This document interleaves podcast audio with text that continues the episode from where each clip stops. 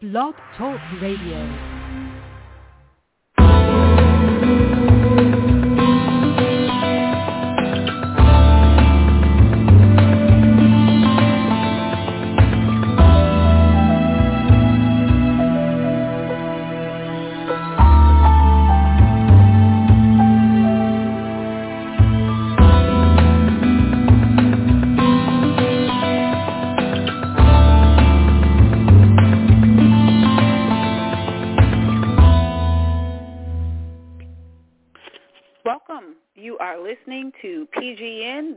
Is Prophetic Grace Network. Today we are talking about the dead judged prophecy in the book of Revelation. I am Nicole, your book of Revelation research scientist.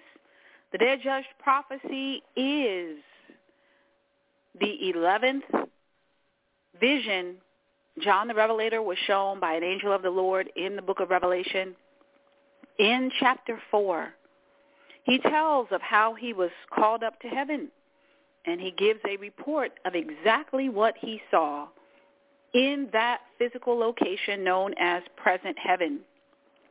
Then, beginning with verse 1 of chapter 5, he writes down in words exactly exactly what he saw as the angel of the Lord showed him visions that were external to himself. He went to a heavenly theater, if you will. What do I mean by that? He was shown visions, moving pictures with sound. Today, in our vernacular, we would say, oh, he went to the movies. He went to the movies, if you will, but he didn't watch any kind of movie he watched a documentary, a heavenly documentary created by an omniscient and all-knowing God, a documentary about soon coming realities. Today we're going to talk about the soon coming reality of the great white throne judgment. Now God has many judgments, but we aren't talking about the seven final plagues, the wrath of God. The wrath of God comes after the wrath of Satan. The wrath of Satan is the great tribulation. It's a time of great distress for who? Those who are team Jesus. The seven final plagues are the wrath of God. It's a time of great distress for who? For those who are team Satan. So we're not talking about the time of great distress for those who are team Satan during the seven final plagues. That's the seven plagues prophecy. Revelation chapters 15 and 16. Today we're talking about the great white throne judgment.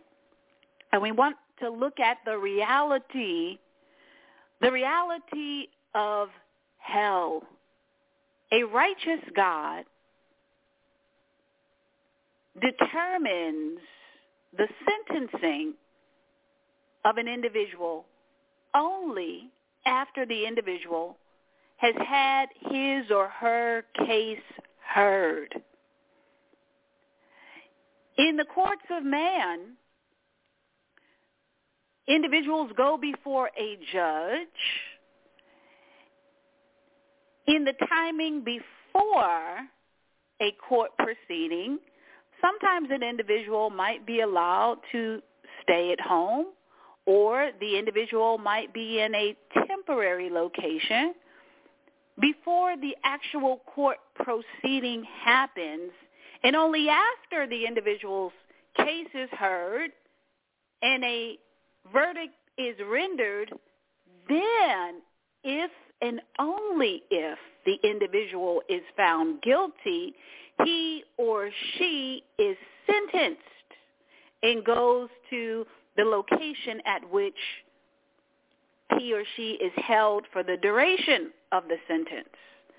Now this is what men do. In the kingdoms of men, in our attempt to be fair, how much more excellent how much more righteous is a holy God. Surely the Lord will not allow anyone to be sentenced to eternal damnation unless and until his or her case is heard, unless and until all the evidence has been presented, unless and until the individual has had every opportunity to communicate any information that would alter the outcome. So when we're talking about the judgment of God, there are many judgments, and there's uh, a judgment day. Today, the dead judged prophecy, we're going to hear it, we're going to analyze it, we're going to dissect it. The focus is on the great white throne judgment. That's a legal proceeding.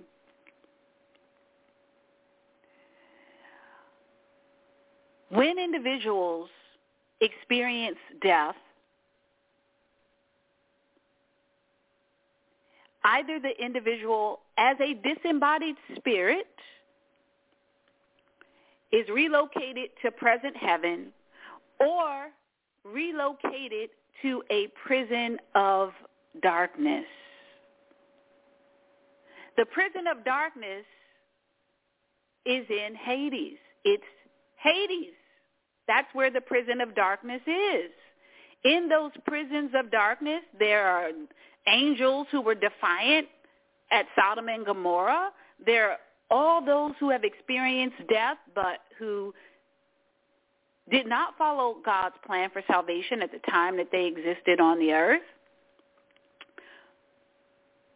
Do we understand that a prison of darkness is not the same thing as the lake of fire? The great white throne judgment, which we're going to hear in a moment, the great white throne judgment is the final sentencing. What am I talking about? The end of the world is coming. What world? This world.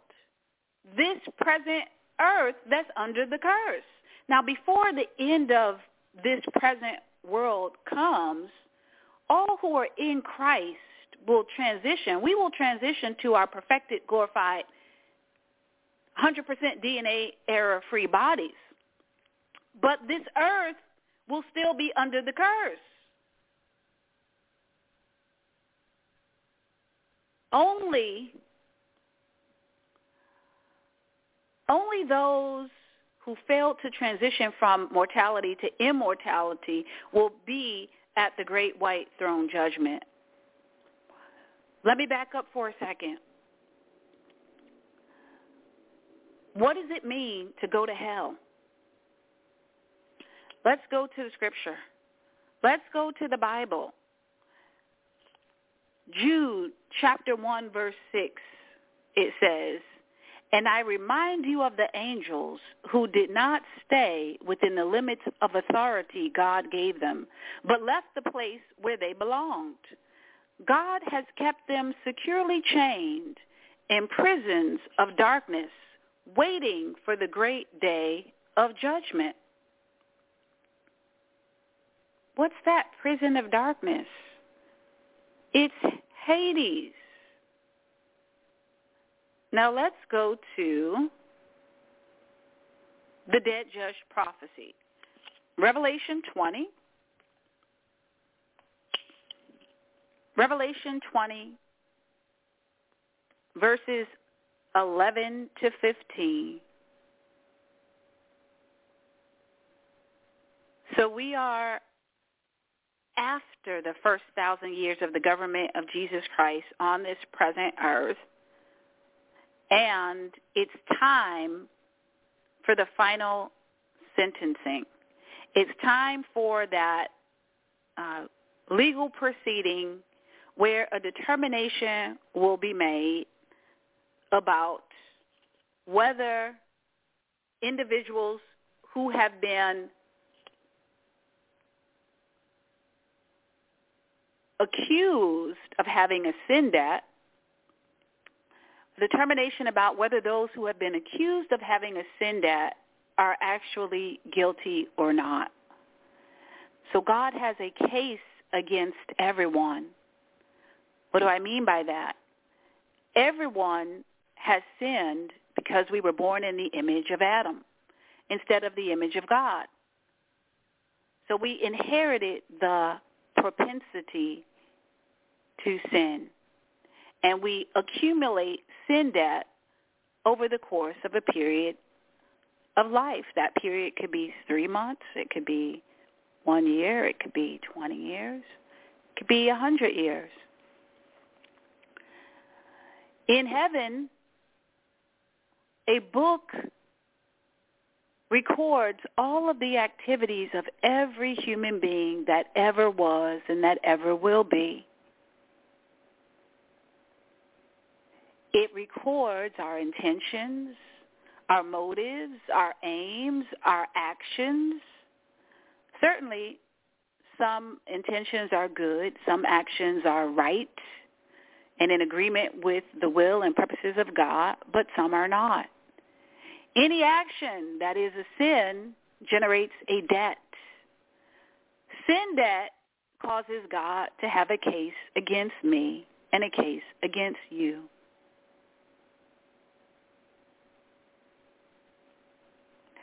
Our case is settled if we go to mediation.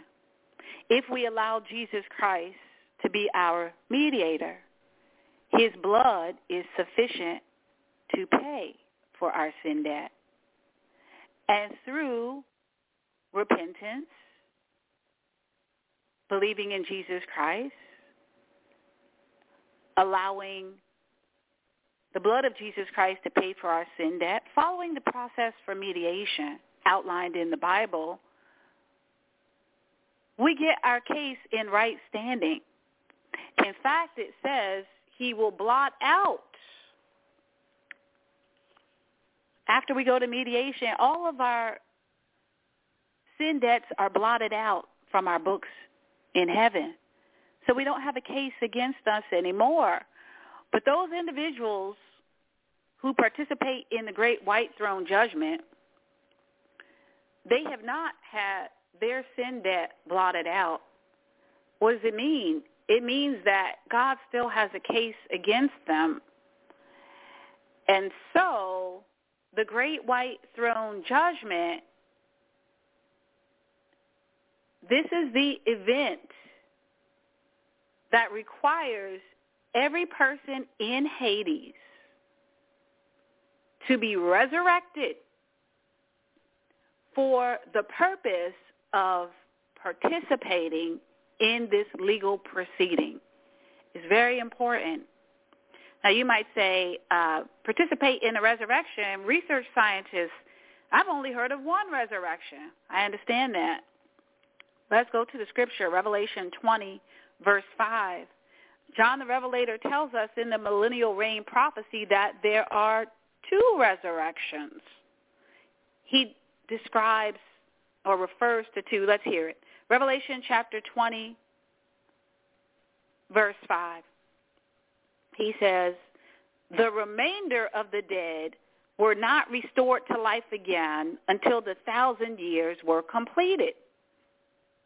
The remainder of the dead. So something happened to some of the dead before the thousand years were ended. What's that?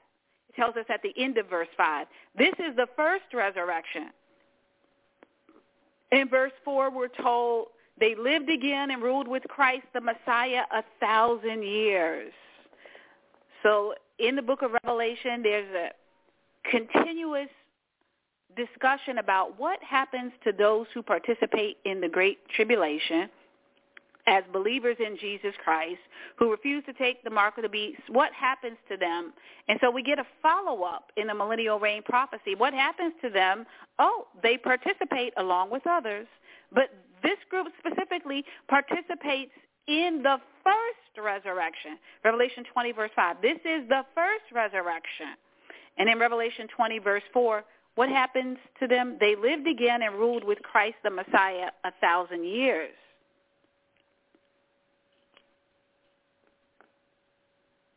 Who ruled for a thousand years with Jesus Christ, who lived again. Verse 4 says, the souls, also I saw the souls of those who had been slain with axes, beheaded for their witnessing to Jesus and for preaching and testifying for the word of God, and who had refused to pay homage to the beast or his statue and had not accepted his mark or permitted it to be stamped on their foreheads or on their hands. And they lived again. What does that mean? They are resurrected. They are re-embodied.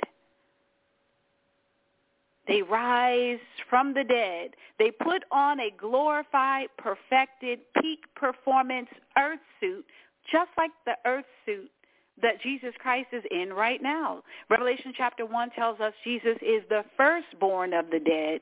Who's the secondborn? All who are in Christ, all whose names are written in the Lamb's book of life. It includes, it's not limited to, but it includes those who will lose their lives during the Great Tribulation. Some of us believers, that will happen to us. Not all, but some.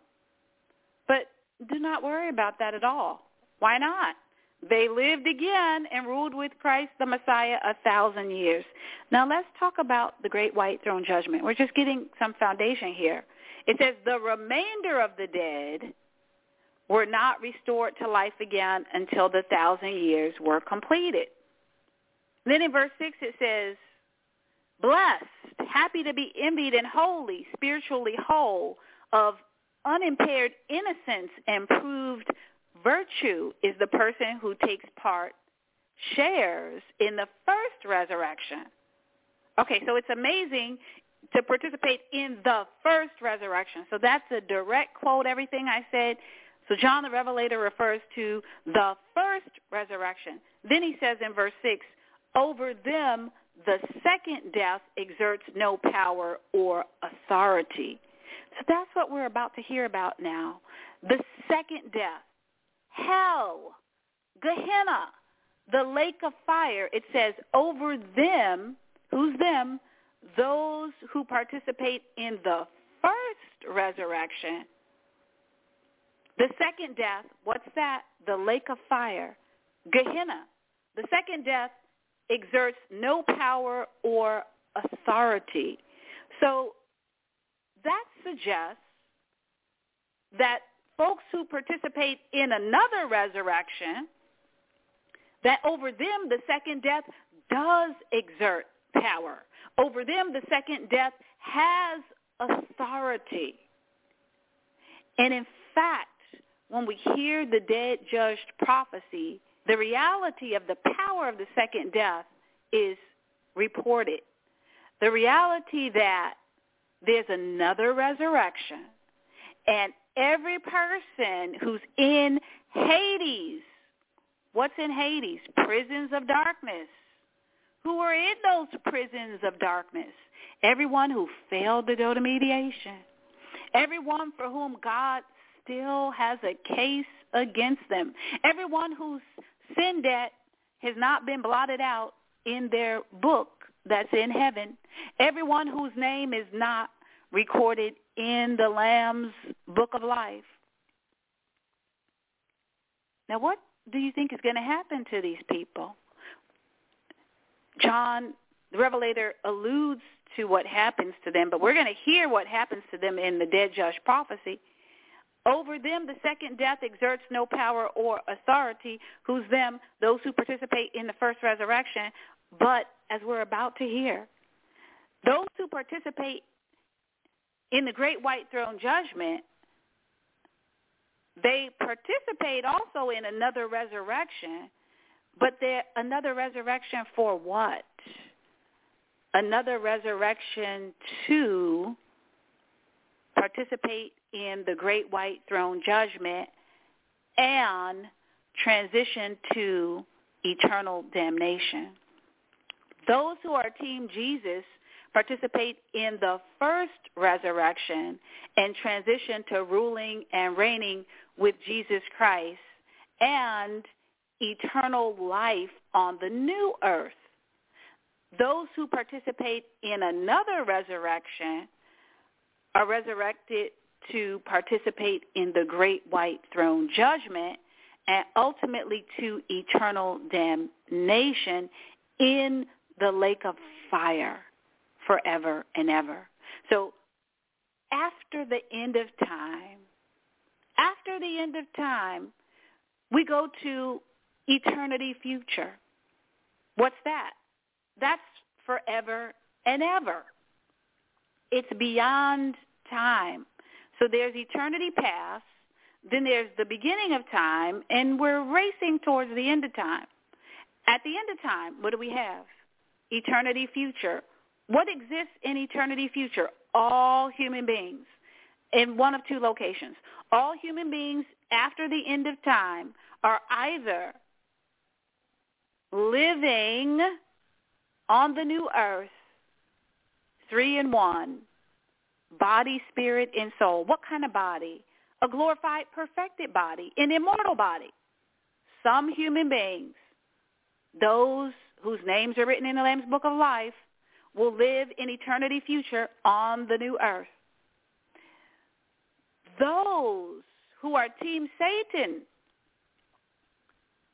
in eternity future after the end of time will live in the lake of fire for eternity, forever separated from God.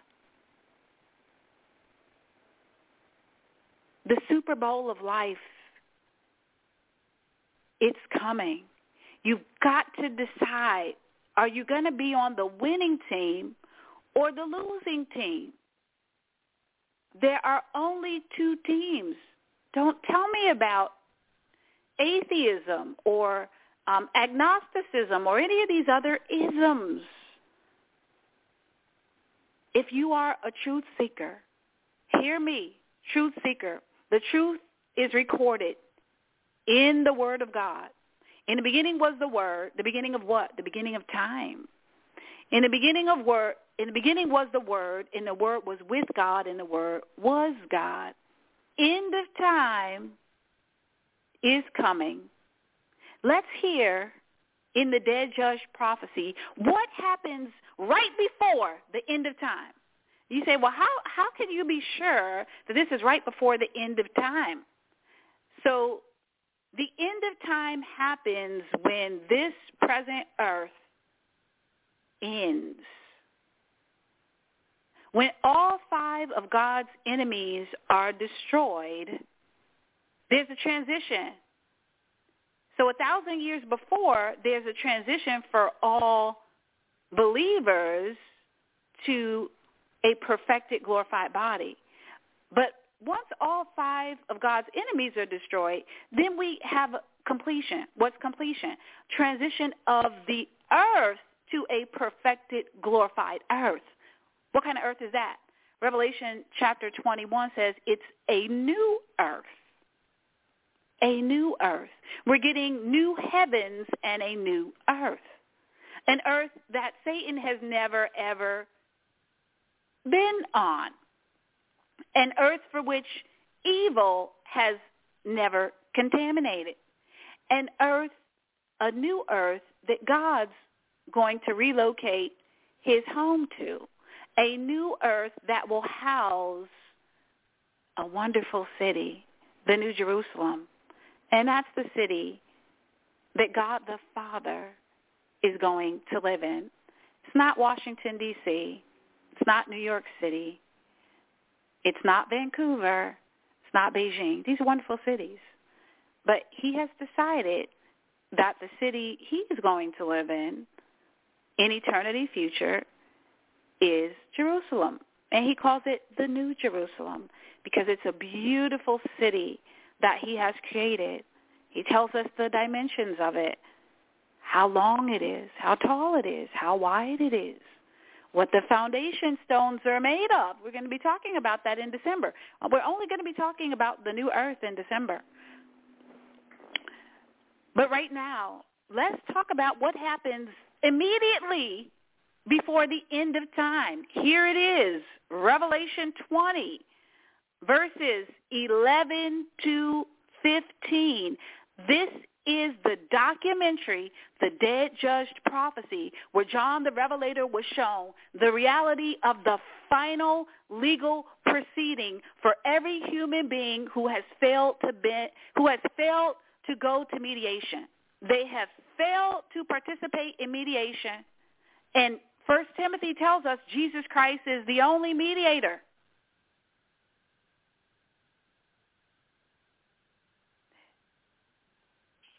Now, you might say, well, uh, what about the sin debt that others have? Isn't that also in someone's uh, book in heaven? We are told that the sin debt is blotted out when we go to mediation. When we go to mediation, our sin debt is blotted out.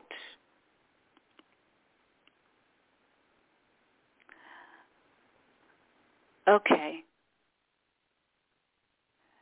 Acts chapter 3, verse 19. So repent, change your mind and purpose. Turn around and return to God, that your sins may be erased, blotted out, wiped clean. Erased from what? Erased from your book in heaven. That evidence will continue to exist unless and until it's erased. There's only one way to erase the sin debt. That's to pay for it. What's the payment? The blood of Jesus Christ. Mediation is the only way. Now, Acts chapter 3, verse 19 says, So repent, change your mind and purpose, turn around and return to God, that your sins may be erased, blotted out, wiped clean. And then uh,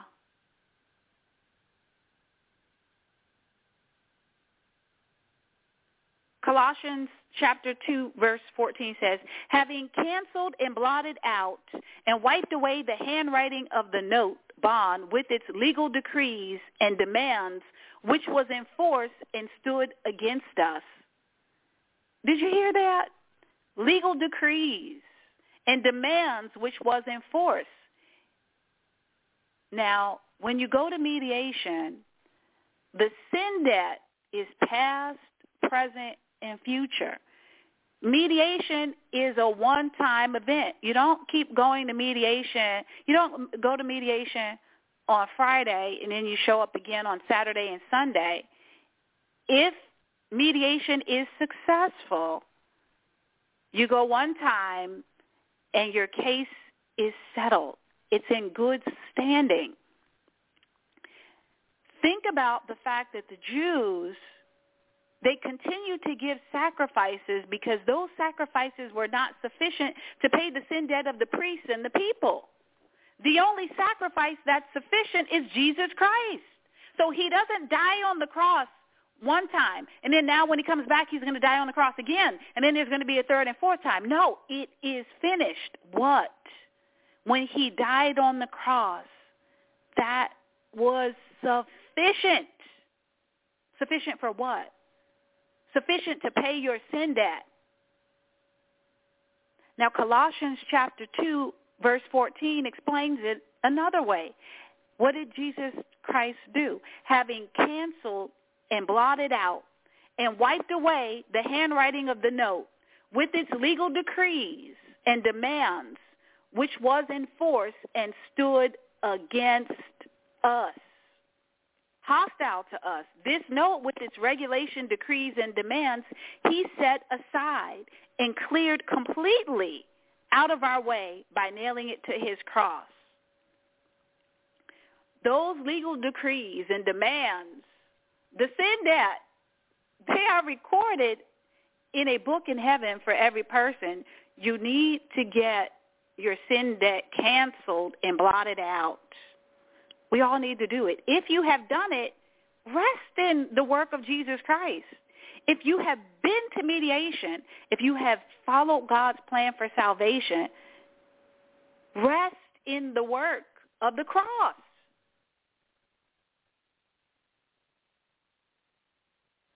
Now let's hear about those who failed to go to mediation.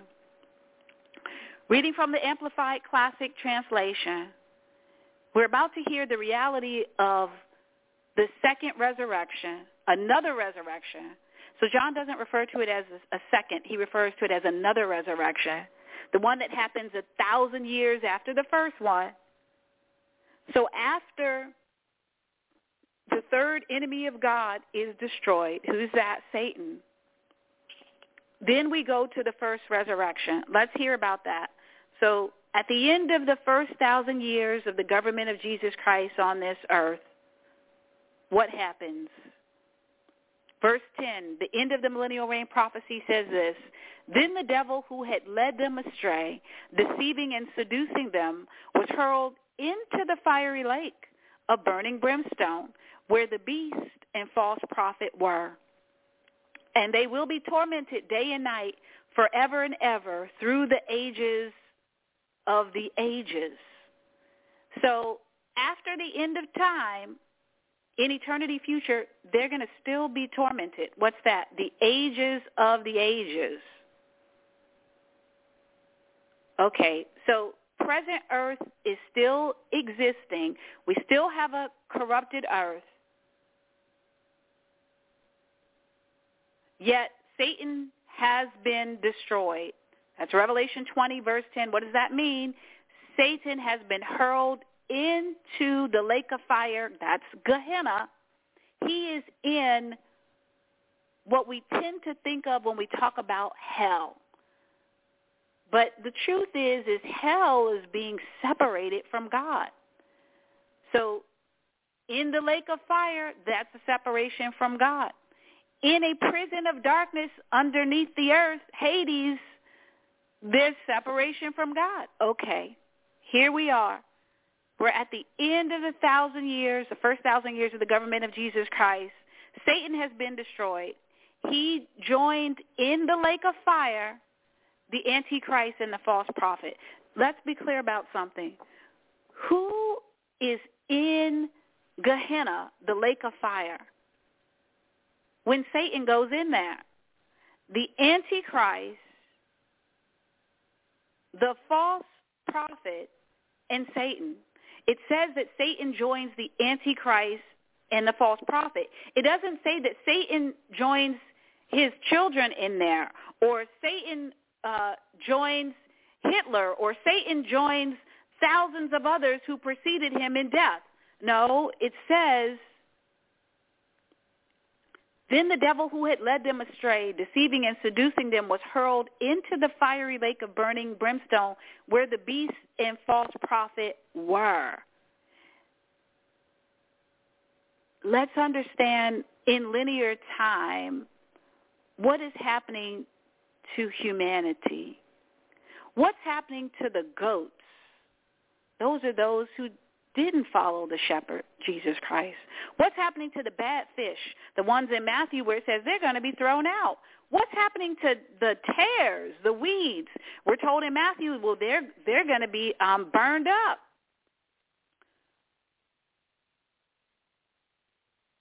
Well, the dead judge prophecy, we're about to hear it, Revelation 20, verses 11 to 15.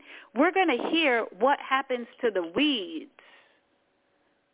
At the time of the first resurrection, the wheat's pulled out. The earth's crop is harvested. All the believers participate in the first resurrection. We are separated out from the unbelievers, from the goats, from the weeds, the tares, the bad fish. But now here we are, a thousand years later.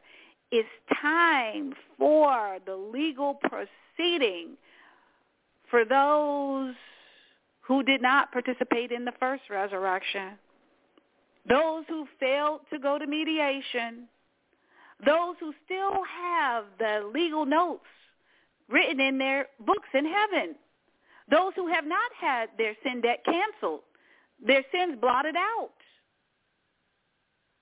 Now, God is a just God. They are not in the lake of fire yet.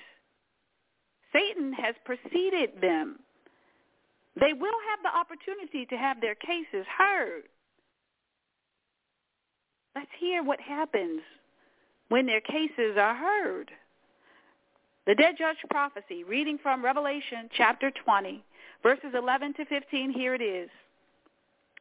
Then I saw a great white throne and the one who was seated upon it, from whose presence and from the sight of whose face earth and sky fled away, and no place was found for them. I also saw the dead and small. They stood before the throne, and books were opened. Then another book was opened, which is the book of life. And the dead were judged, sentenced by what they had done, their whole way of feeling and acting, their aims and endeavors, in accordance with what was recorded in the books. And the sea delivered up the dead who were in it. Death and Hades, the state of death or disembodied existence, surrendered the dead in them.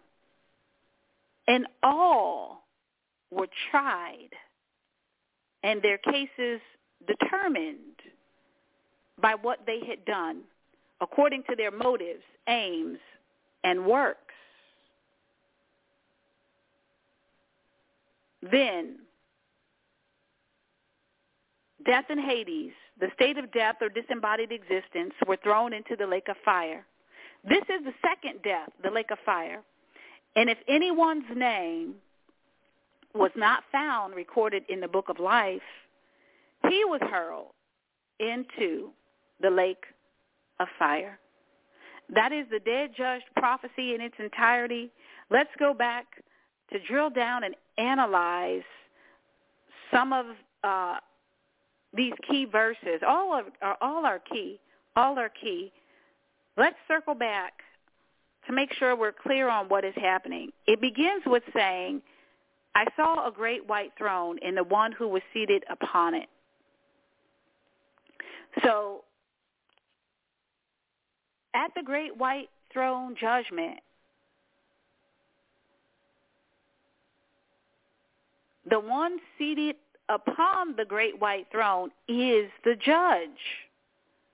And who is being judged? It says in verse 12, I also saw the dead, great and small. What does it mean?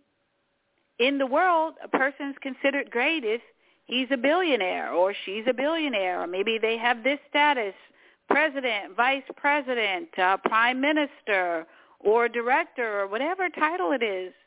Uh, in the in the government of men, in the kingdoms of men, there are ways where we classify people and some are considered great, some are considered small.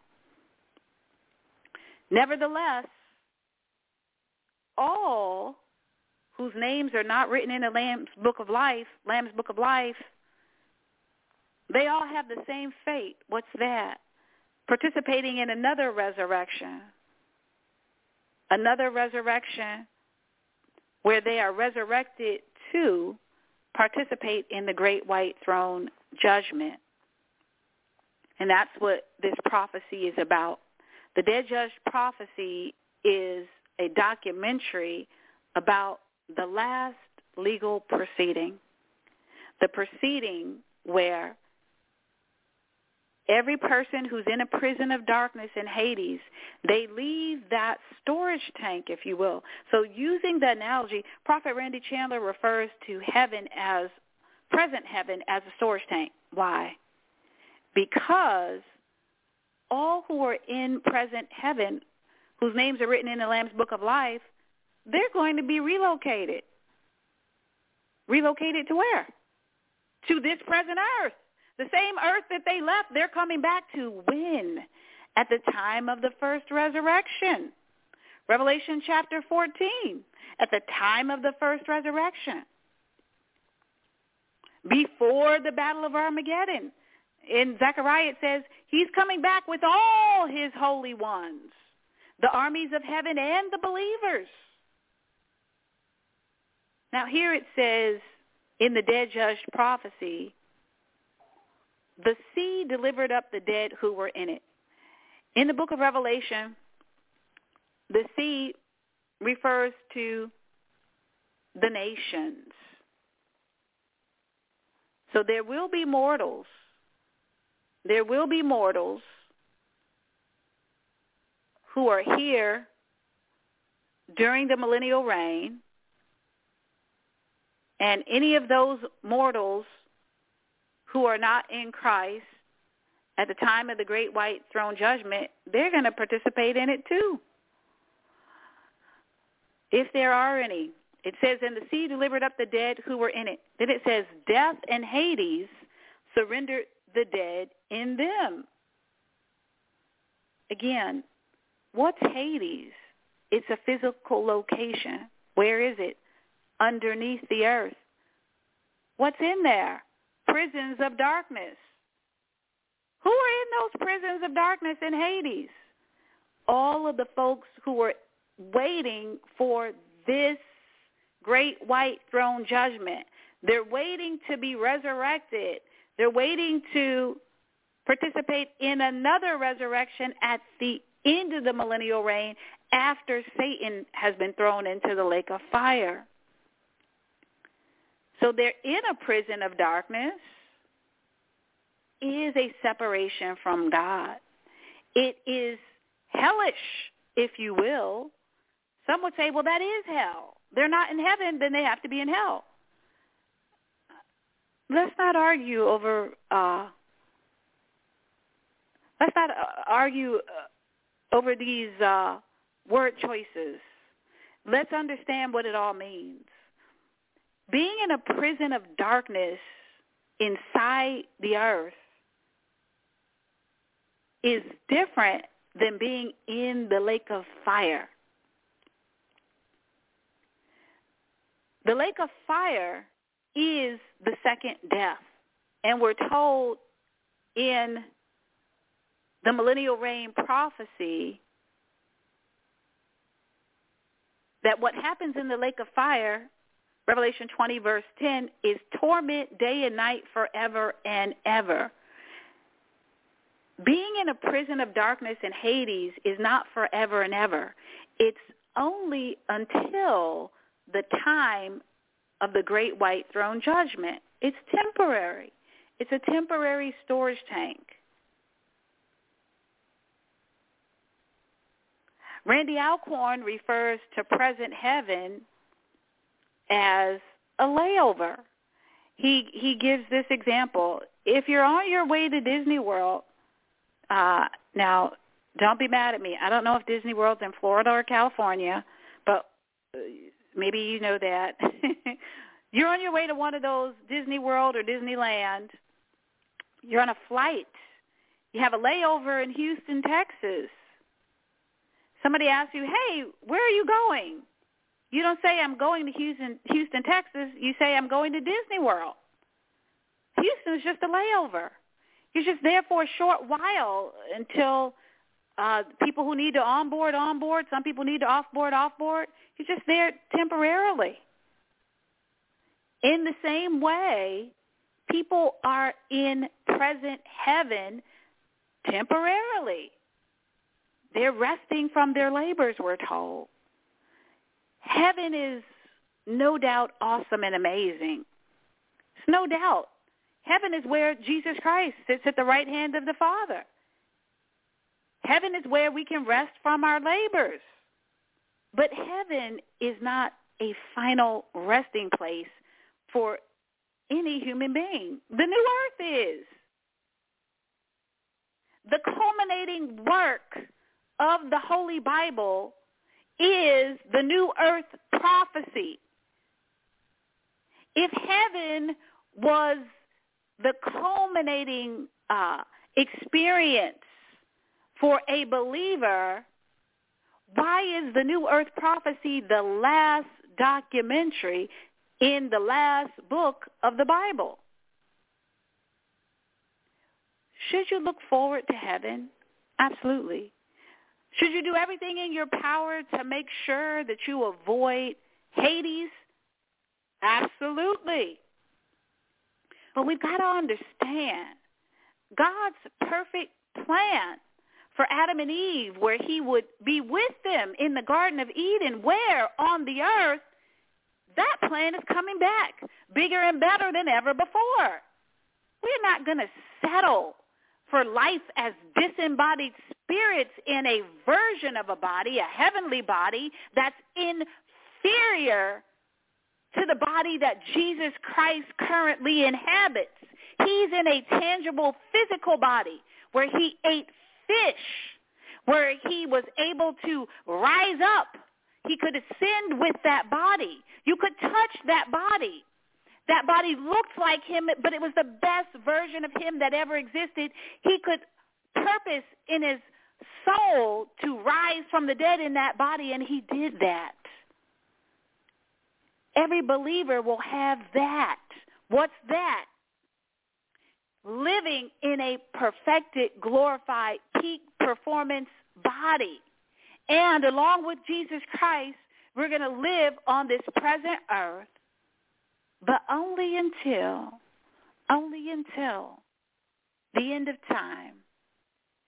Only until the end of this world, the world that's under the curse the world where, where Satan will have set foot on this land and where his flunkies, the Antichrist and false prophet, will have ruled and reigned and where fools who followed him have engaged in all kinds of evils for which they never repented. All that's going to be burned up in a holy fire and we will transition to a new earth. That's God's peak deliverable. What is he delivering?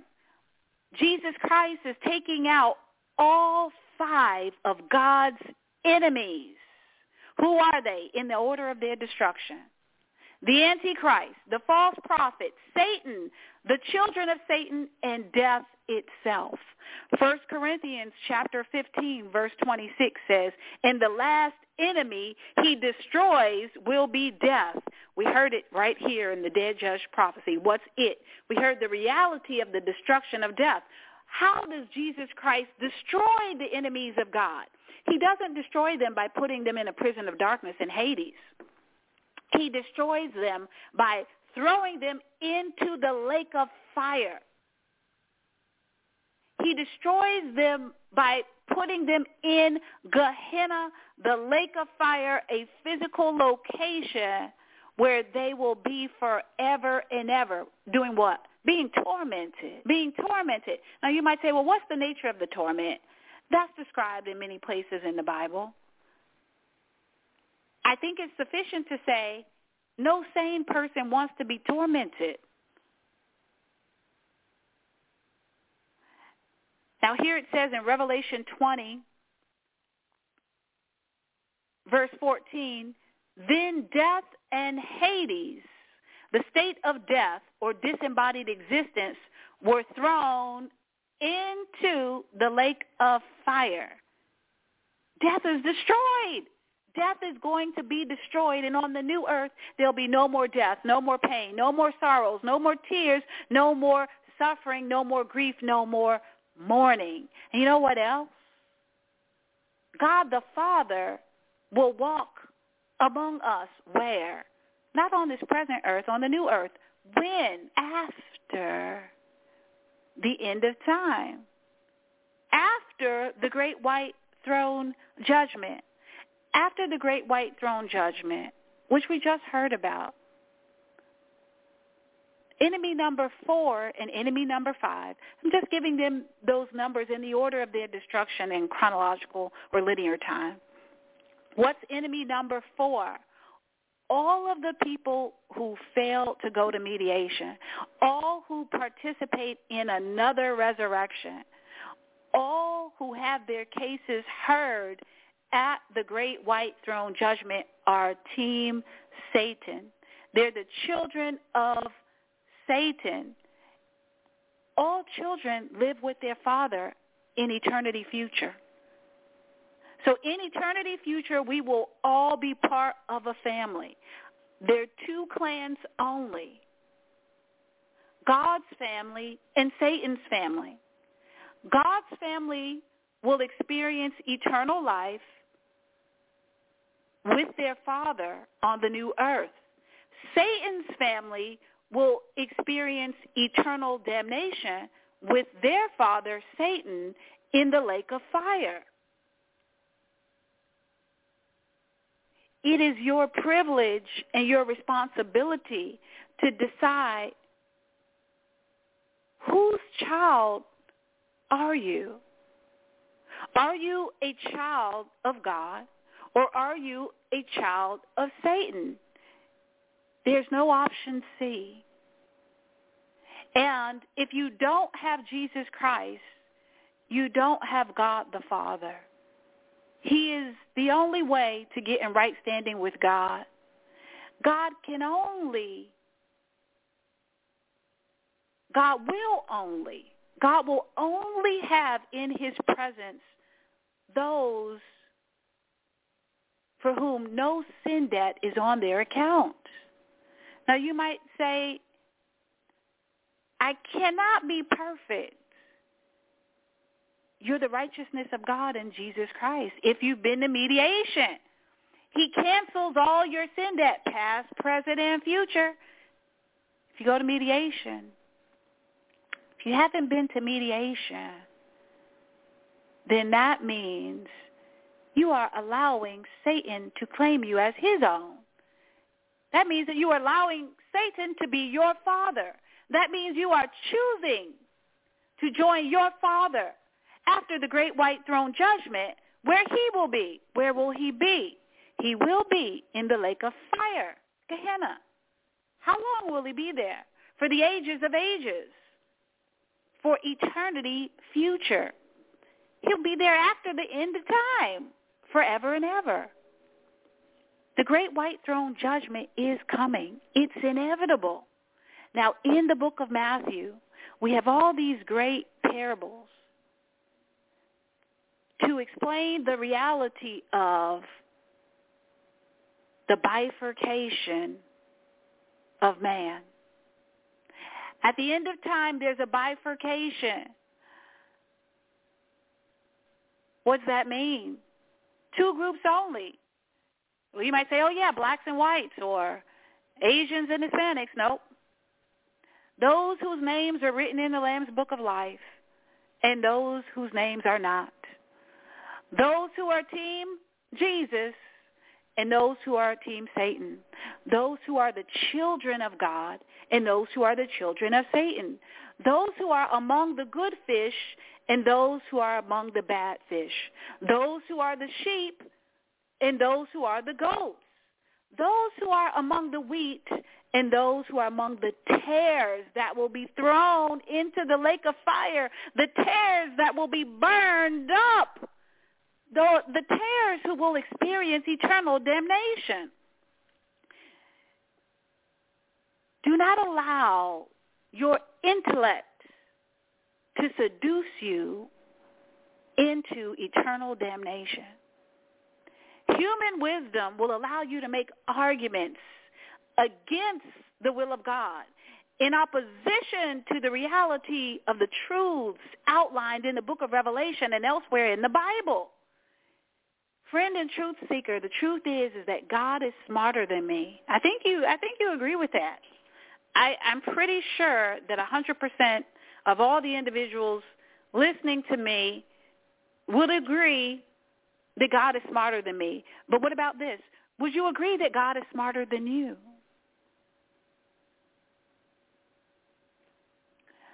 All the plans and purposes of God are excellent.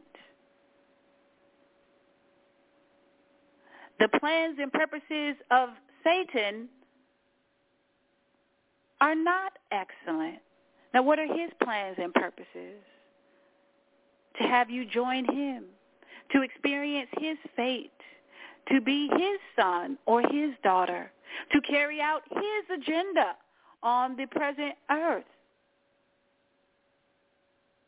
to steal you away from a loving God who loves you so much that he gave himself a human form so he could die in your place.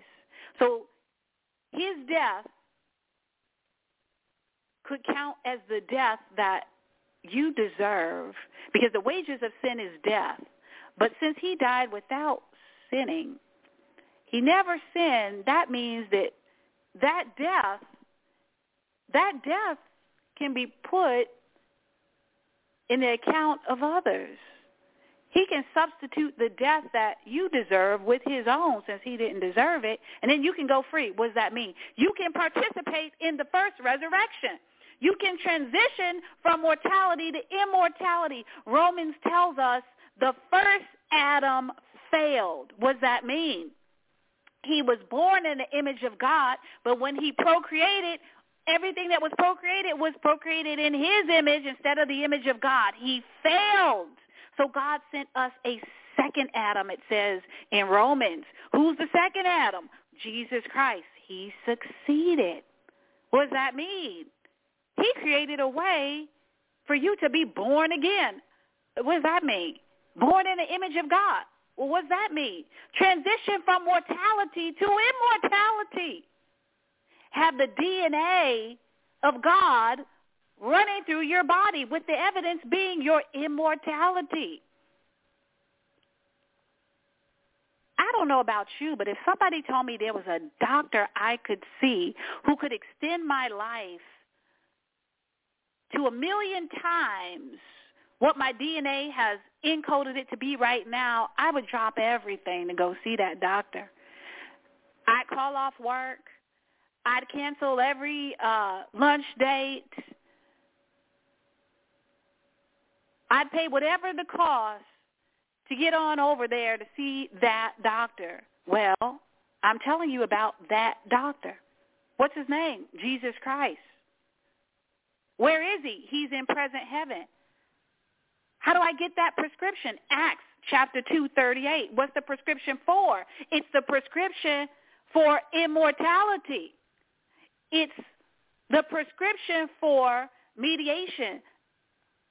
Mediation that authorizes you to get your peak performance body.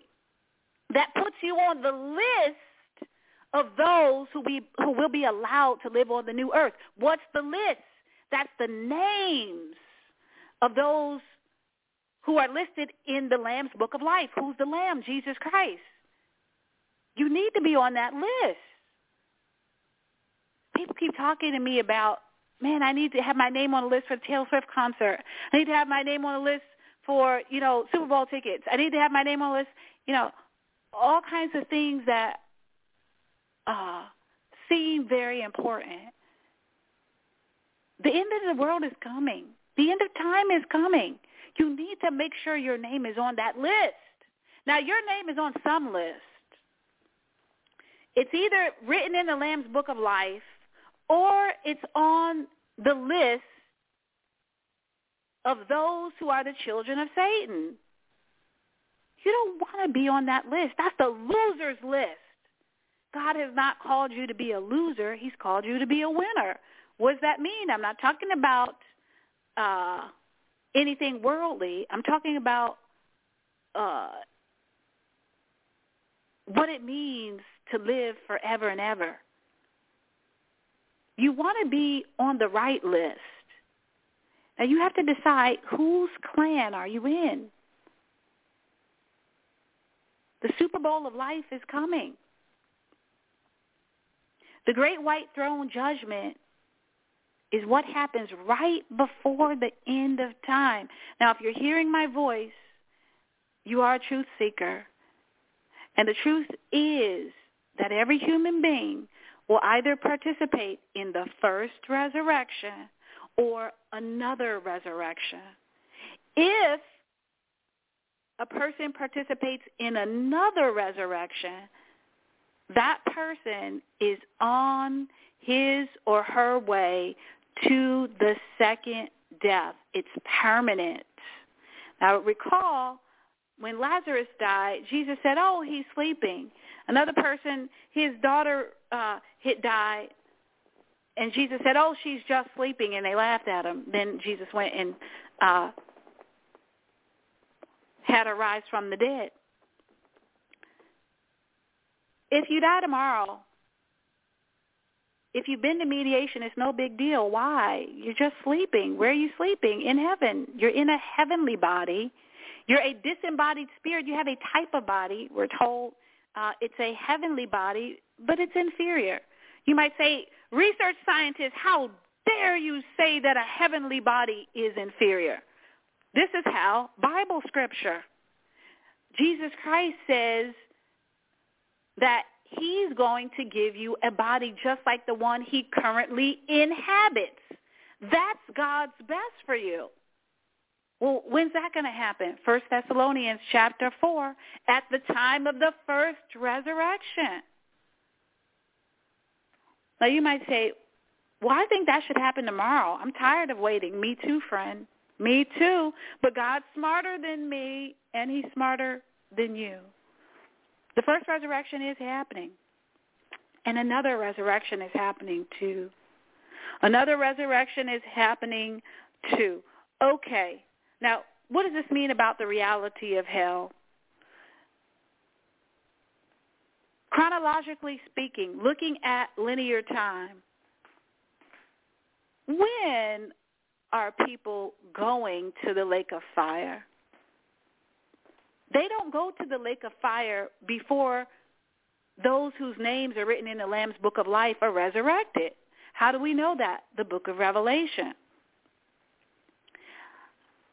In the effort, put the fear of God in people, if you will.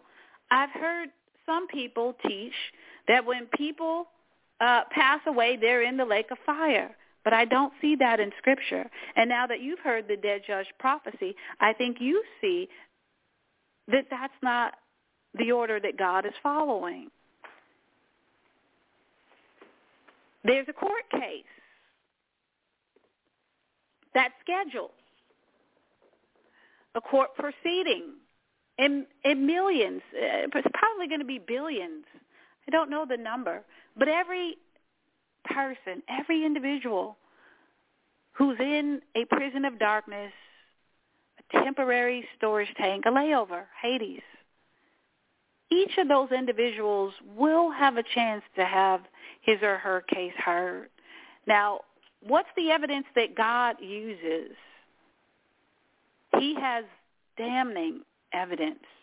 And I mean that literally. Why do I say that? Every person who participates in another resurrection, and they're here at the great white throne judgment, God has two key pieces of evidence that he uses to determine whether the individual is guilty or not. What's the first key piece? He goes to the person's book. We all have a book, a book in heaven. What's in the book? All of our activities, our aims, our actions, our motives, our deeds. You might say, oh my gosh, I've given like a thousand times or I helped this person walk across the street or I did this or I did that. Okay. I believe you. Now what about the sins that were committed uh, in the past or the sins that will be committed tomorrow or next week? Only the blood of Jesus can blot those out. So Paul talked about he doesn't want to sin, but he still sins. Why? We're on this fallen earth. We're on this fallen earth. Only the blood of Jesus cancels all sin debt, puts us in right standing with God at mediation. Now listen about this evidence and how God's going to present it in the dead judged prophecy, we hear Revelation 20, verse 12. They stood before the throne and books were opened. Okay. And what does it say about that? And the dead were judged, sentenced by what they had done, their whole way of feeling and acting, their aims and endeavors in accordance with what was recorded in the books.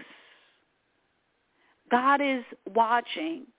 Now, if you are in Christ, you don't need to be afraid because when it's time for your book to be evaluated, what's going to happen is rewards. Rewards for what? Rewards for anything that made it through the lake, uh, anything that made it through the holy fire. Rewards for those actions and activities done in accordance with God's plans and purposes for your life. Okay, but we're not talking about uh, that right now. We're talking about what's happening to those who are here at the great white throne judgment. Again, the dead were judged, sentenced. Now, what are they going to be sentenced to? They are sentenced to hell. By hell, what do we mean? The lake of fire, Gehenna.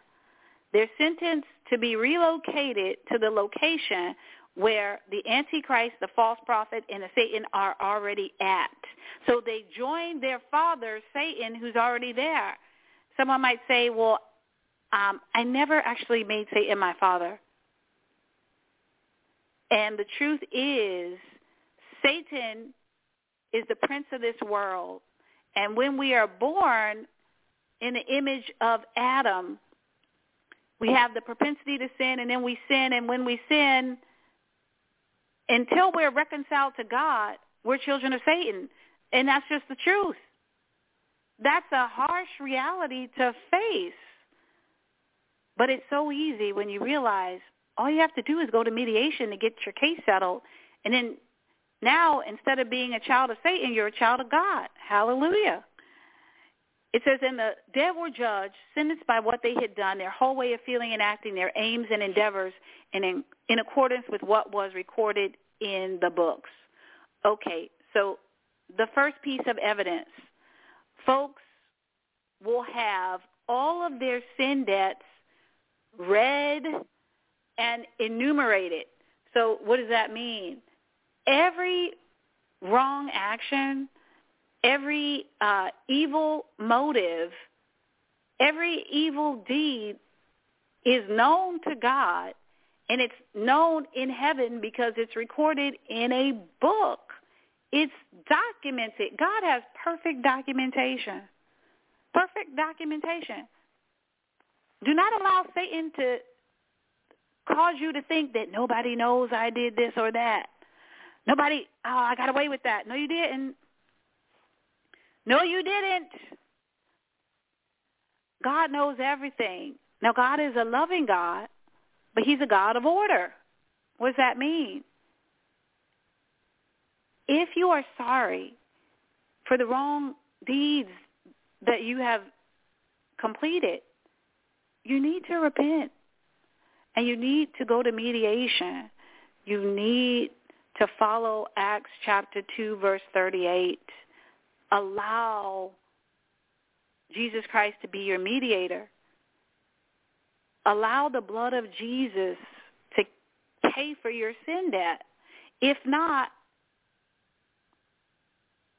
all of your sins are going to be read out loud at the great white throne judgment, a 100% of them, all of them, a 100% of your sins. If, if you have not been to mediation and those sin debts canceled and those evil deeds blotted out, not because you're so wonderful and amazing, but because Jesus Christ is, and his blood is sufficient to cancel your sin debt. And he promises to blot them out of your books. If that hasn't happened for you because you have not been to mediation with jesus christ as your mediator between you and god the father if you haven't been to mediation why do you need to go to mediation? Because god the father has a case against you and there's only one mediator jesus christ to get in right standing with God. You haven't been to mediation, 100% of your evil actions, aims, deeds, intentions, they're going to be read out loud at the great white throne judgment. Now you might say, well, Hitler's stuff is going to be worse than mine. Probably so. But here's the thing. Every person at the great white throne judgment has the same fate. What's that? Transitioning, being relocated to the lake of fire. So it hardly matters whether you think or I think that our sins are less than Hitler's or less than, uh, you know, put in any person's name, Jeffrey Dahmer, for example. You might say, well, I never killed anyone. Friend, you're thinking man's thoughts. We've got to think God's thoughts. How do we do that? Read his word. We've got to understand God's ways. What are his ways? His ways require mediation. And he has communicated to us his perfect plan, his perfect plan to restore what Adam and Eve lost, his perfect plan to take us from this present earth to a new earth. And the great white throne judgment is what happens immediately before the end of time, before we go into the new earth and the new heavens. I don't know about you, but I will not be participating in the great white throne judgment as a litigant. I have been to mediation, and that's the most important thing I've ever done. That's the most important thing you could ever do. Now, you might say, well, I'm 95 years old. It's too late for me to change. It's too late. It's not too late. If you can hear my voice, it's not too late.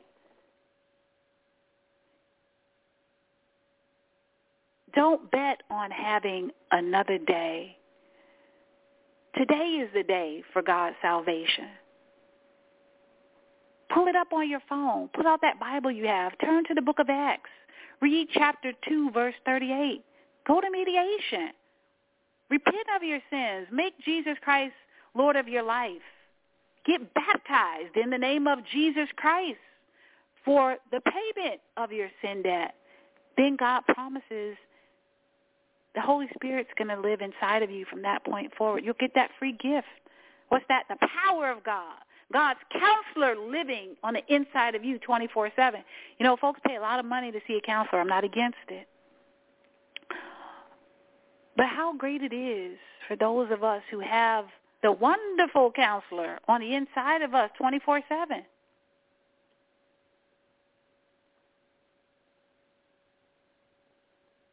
I hope that this has been an interesting discussion for you.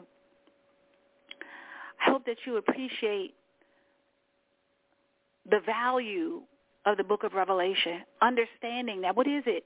12 documentaries from Revelation chapter 5 to Revelation chapter 22 verse 5, 12 documentaries about what? Soon coming realities.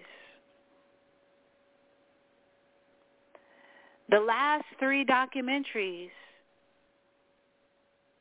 are about what happens after Jesus Christ fights and wins the Battle of Armageddon. What are they? The Millennial Reign Prophecy. We talked about that in the month of October. That's the 10th documentary. What's the 11th one? The Dead Judged Prophecy. It's November, so we're talking about the Dead Judged Prophecy all November. And then in December, what are we going to be focused on? Eternity future. The new earth. It's going to be better than the garden. Sometimes I look at what Adam and Eve had before the fall, and I'm so envious. Then I turn to the book of Revelation, and I'm so excited. I'm so excited to know that in my future, in your future, if your name is written in the Lamb's Book of Life, is a time where we will be able to see the face of God the Father. We're told in the New Earth prophecy where we will live on an earth where there's no murder, no witchcraft, no adultery, no fornication, no death, where every person will live in perfect health. What's that? No mental torment, no bad back, uh, no problems with vision or hearing, if you have suffered in this lifetime, maybe you're experiencing significant suffering right now. Do know that a day and an hour has been set That day and hour is known to God the Father.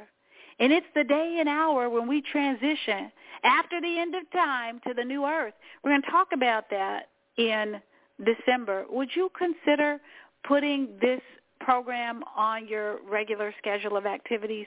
Would you consider making time to be with us either in real time or setting aside a time to listen from the archives every week? The learning experts tell us we need seven touches with some piece of information so that later it's available on demand. Whose demand? Yours. So it's one thing to hear something and to understand it in the moment.